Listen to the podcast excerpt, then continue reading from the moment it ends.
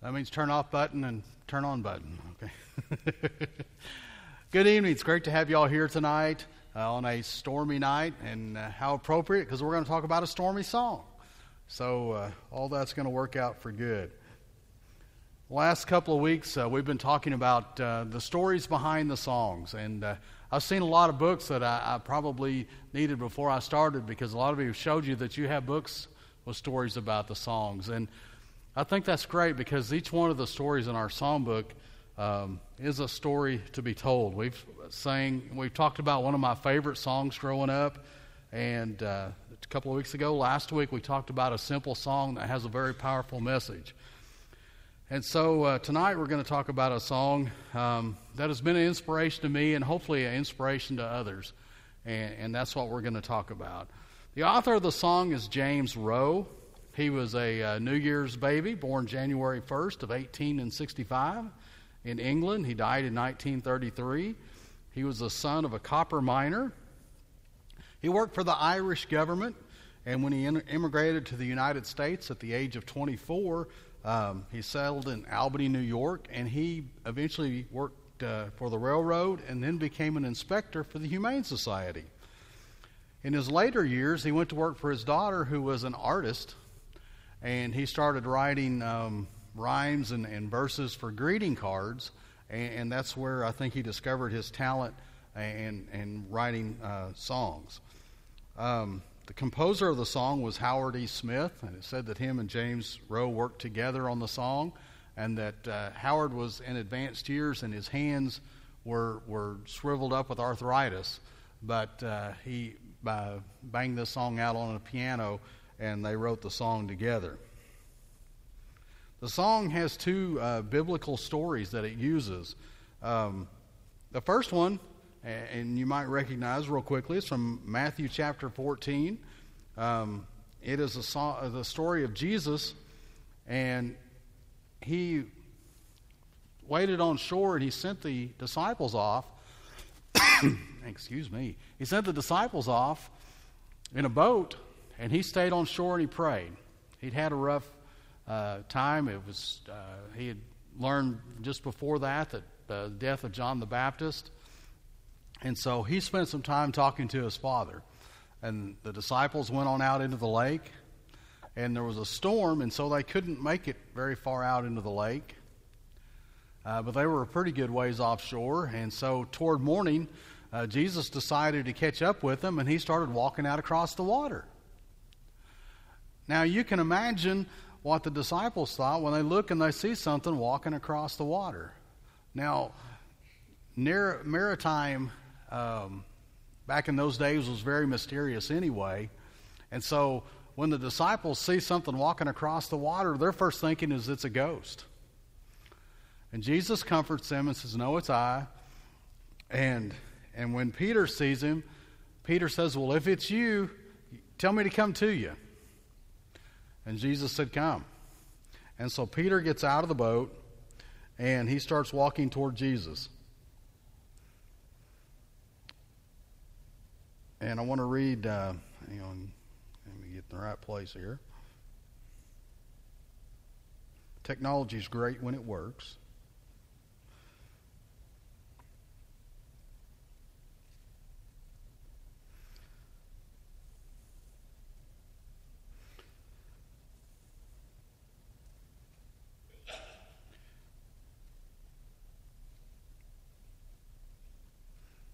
Beginning of verse 28, chapter 14. Lord, if it's you, Peter replied, tell me to come to you on the water. Come, he said. Then Peter got down out of the boat. He walked on the water and came toward Jesus. But when he saw the wind, he was afraid, and he began to sink. And he cried out, Lord, save me. And immediately Jesus reached out his hand and caught him and said, You little faith, why did you doubt? So that's the first scripture that, uh, that we see in the song. Uh, you recognize it real quick from the lyrics. The second is Matthew chapter 8. And beginning in verse uh, 23, again they were out on the uh, on the sea. Jesus was in his bed asleep, or in in the in the boat asleep, and storm began to come up, kind of like tonight. Only it became pretty vicious. And it's said that on the Sea of Galilee, that storms come up very quickly and that they can be very strong.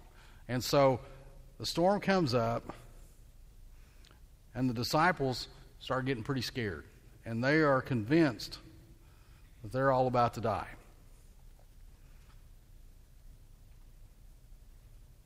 And so finally, the, the disciples got so scared, they went and woke Jesus up. I said, Save us. Um, we're we're going to drown. We're going to crash. The boat's going to tip over. We're, we're doomed. And Jesus got up and he replied, Oh, you have little faith. Why are you so afraid?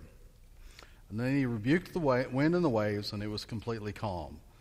And the men were amazed and asked, What kind of man is this? Even the wind and the waves obey him. So we see the two stories that, that, this, uh, that this song uh, draws upon. I grew up in Bentonville, Arkansas. Went to church at the Bentonville Church of Christ. We had several men that led, led singing each week. And one of my favorite song leaders was William Spurlock. Um, and this was my favorite song because this song was always special to him. And, and he actually was this song personified uh, in, in some ways um, because he, he lived this song. Um, he was also one of our Bible school teachers.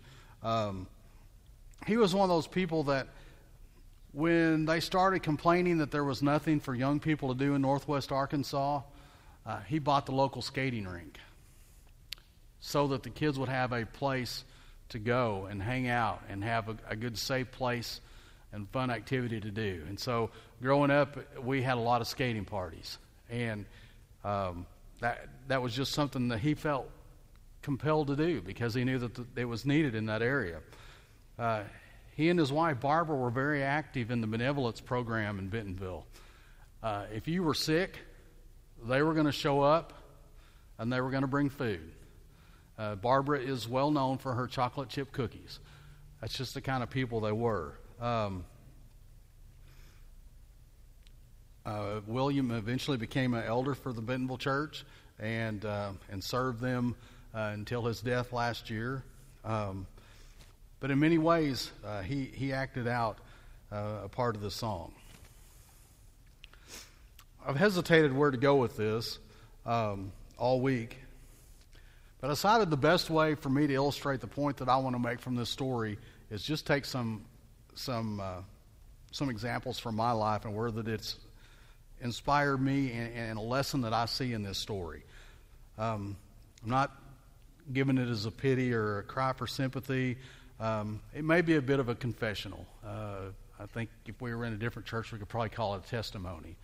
But uh, I just want to use some ex- experiences from my life and show how a lesson that I'm not sure we get out of this song that I think is there. Um, I was a senior at Arkansas State University. Had been very active in the uh, Church of Christ Student Center there. It was my senior year, and I still was. I wasn't, I wasn't on track to graduate. Um, I really went into college without any understanding of what college was about. Um, I took classes, but I didn't really have a plan. And so I took off the uh, spring semester, it would have been my senior year, just to kind of figure out where, what, what life was about. Um, and during that time, I spent a lot of time uh, working with the young people and uh, went to Green Valley Bible Camp as a counselor. And I worked almost every week as counselor for somebody at Green Valley Bible Camp. Um, when you have a volunteer that's available, um, they're usually taken advantage of. And so, and I enjoyed it. It was great. I got to experience a lot of different people. And I thought maybe this is what God wants me to do. Maybe this was, was something. And so I decided to step out in faith. And I transferred to Harding University and I went to study youth ministry. And my hope was eventually to be a campus minister, but I started out the only degree that you really had was youth ministry.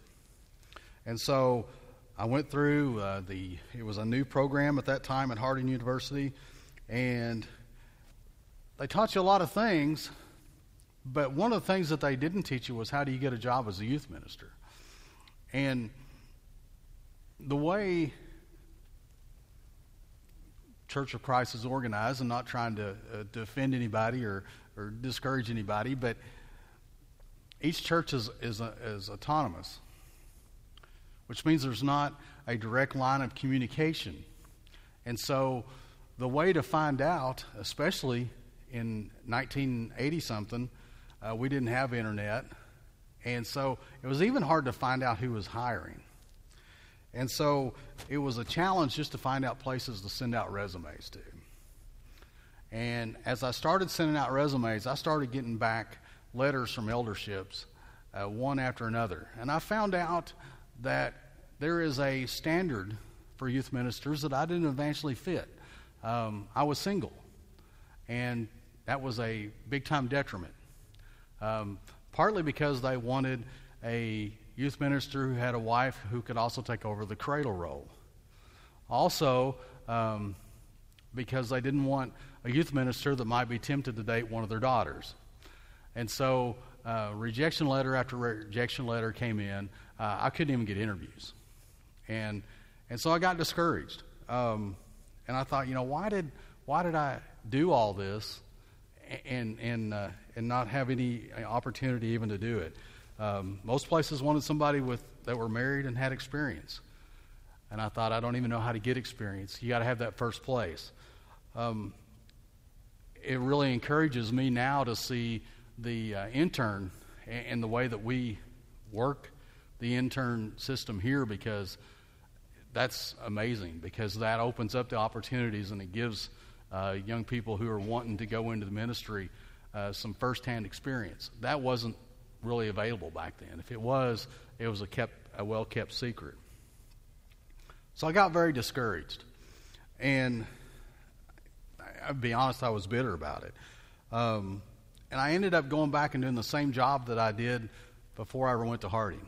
I went back into radio, and uh, was so discouraged that it would have been real easy for me to have stopped going to church. That's how discouraged I was. But I was real involved with a singles program at Southside Church of Christ in Rogers, and I had a lot of friends there. And so even when I was struggling with my relationship with with God, I had a relationship with people that were involved, and they kept me active and they kept me involved. So I kind of pushed that bitter pill down a little bit. Another story after Kim and I got married, we couldn't have children on our own. And so we adopted adopted Stephen.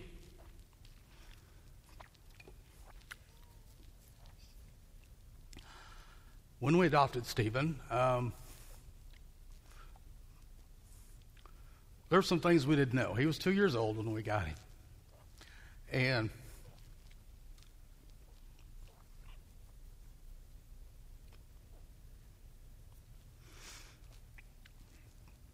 when a child is born, first two years of their life, it's critical that they learn to bond with their, their parents, especially with their mom. And during that two years, if anything happens that interrupts that process, it can almost become a life scarring event. We don't know a lot of things that happen, but we know he went through some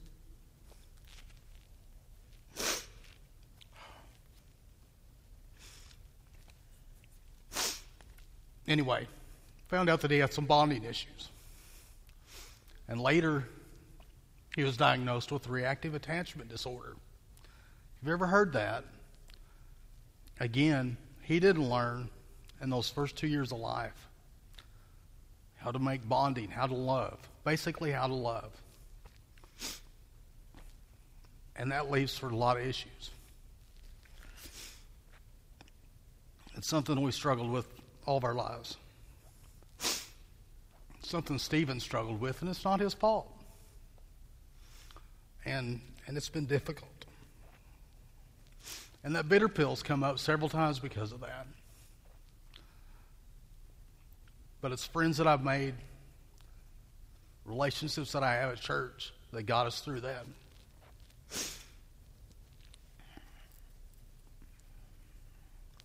Told you I was going to be honest. This is going to be a tough one.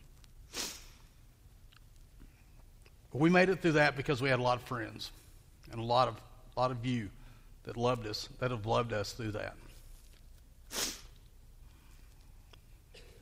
A couple of years ago at Easter, got a phone call. Mom was going into the hospital. Mom had been in picture of health. Um, never had had many health issues. She had told us that she hadn't been feeling as well as she always had, but you know she was 73 years old. Um, you start slowing down a little bit. Come to find out, mom had leukemia. Had people all over the world, literally, um, friends from around the world praying. And I kept reading these stories about the righteous, the prayer of a righteous man availeth much. And we had elders from the church come and pray. And we prayed and we prayed. And I was convinced God was going to heal her. I just knew God was going to heal her. And everything that could go wrong went wrong. Um, she'd have one health issue, and they couldn't treat it because of, of the leukemia, and they couldn't treat the leukemia because of this. And so after a while, um, we realized that, that it was terminal. And so, again, there was bitterness there. Why did my mom die? We prayed, we prayed, we prayed. Everybody prayed. And so, again, it was a tough time. Very hard. Um, I don't know how I would have got through it, but and and people like William were there for us. Y'all were there for us, and so got through it. Other times, um, recently, we decided again to step out on faith and decided that we would try to be foster parents. And we went through the training and we went through um, tra- traveling to, to Searcy and, and home visits and preparing our house. And we worked hard toward that. And thought, you know, with the experiences we've had with Stephen, you know, surely we'd be prepared. We could handle about anything that came along. And we couldn't. Um, it ended up being um, a very tough situation. I can't even tell you a lot of the, the, the deals about it, but I will tell you this the, the families we have here that are doing foster care, hug them every day, every time you see them, because the deck is stacked against those who do foster care. Um, you're treated basically by the state as a criminal from the day you start. And it's not right, but it's the fact. And, and they are fighting the system because they love kids and they are doing amazing things. And so they deserve um, all the respect that we can give them because I promise you, uh, they are doing amazing things. But I tell you all that. I'm sorry I got a little emotional over that, but I tell you those stories because here's the point that I want to make. Peter got out of the boat and he walked across the water on faith. Okay? He got out of that boat. And when it didn't work out, he crawled out to Jesus. And Jesus reached down in the water and he picked Peter up. He physically pulled Peter out of the water. Okay? When the storms were raging around to the point the disciples were scared to death. And you can imagine being out in a boat and the boat's tilting. You've seen films, and that boat's tilting back and forth. Jesus was there to physically say, Peace be still. He physically was there to speak the words to calm the waters.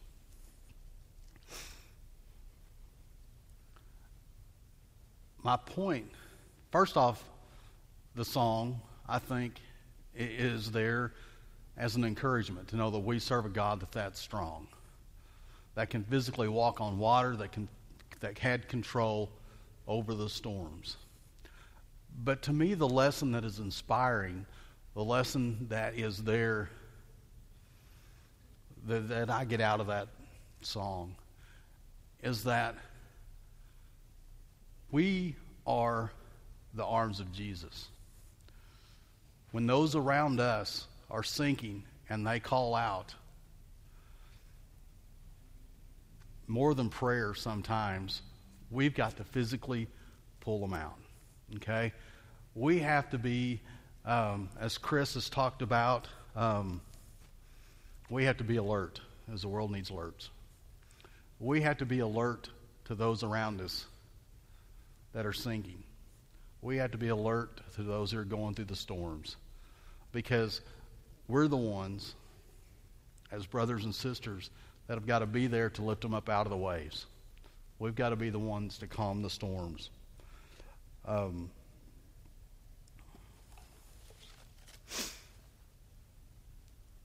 life is tough. Um, and, and Joyce, we were talking about, you got to be tough to get older. But I think one of the things that we have to learn as Christians is that we've got to be able to be there for each other. Um, we have got to be able to lift each other up um, when the storms of life uh, get bad. So, as as the heading of my uh, lesson was, how did love lift me? Through brothers and sisters in Christ. And that is how we have to work together. We have to be the love. And I think we talked last week about words that get watered down. I don't think there's one that gets watered down more than love. It's not emotion, it's action, it's work. And so, um, the lesson that I hope that we get out of the song Love Lifted Me is that it is call a calling for us to come to action. I hope that you'll come back next week. Um, our lesson is going to center around the song "Our God He Is Alive," and I promise uh, it won't be as, as uh, I won't get as emotional on it. I will try my best not to, um, because next week we're going to look at um, maybe the song a, a, little bit different.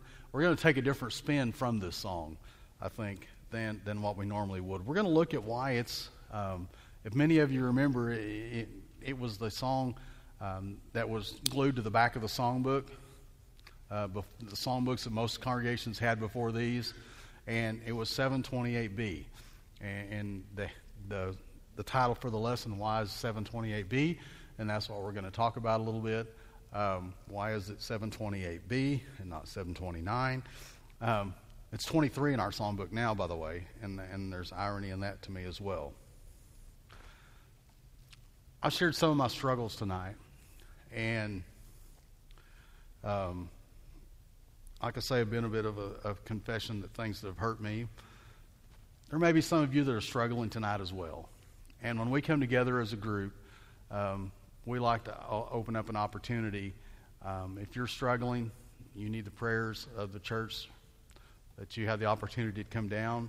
Maybe the opportunity that, that you've decided that um, tonight's night you want to put on Jesus and baptism, and we would certainly uh, be uh, uh, honored to, to help participate in that. Also, if you weren't able to partake of the Lord's Supper this morning, it is available in room 100, um, straight to the back, and uh, you're more than welcome to make your way back there for that. If there's any way that we can help, any need that we can meet, uh, come now while, while together we stand and sing.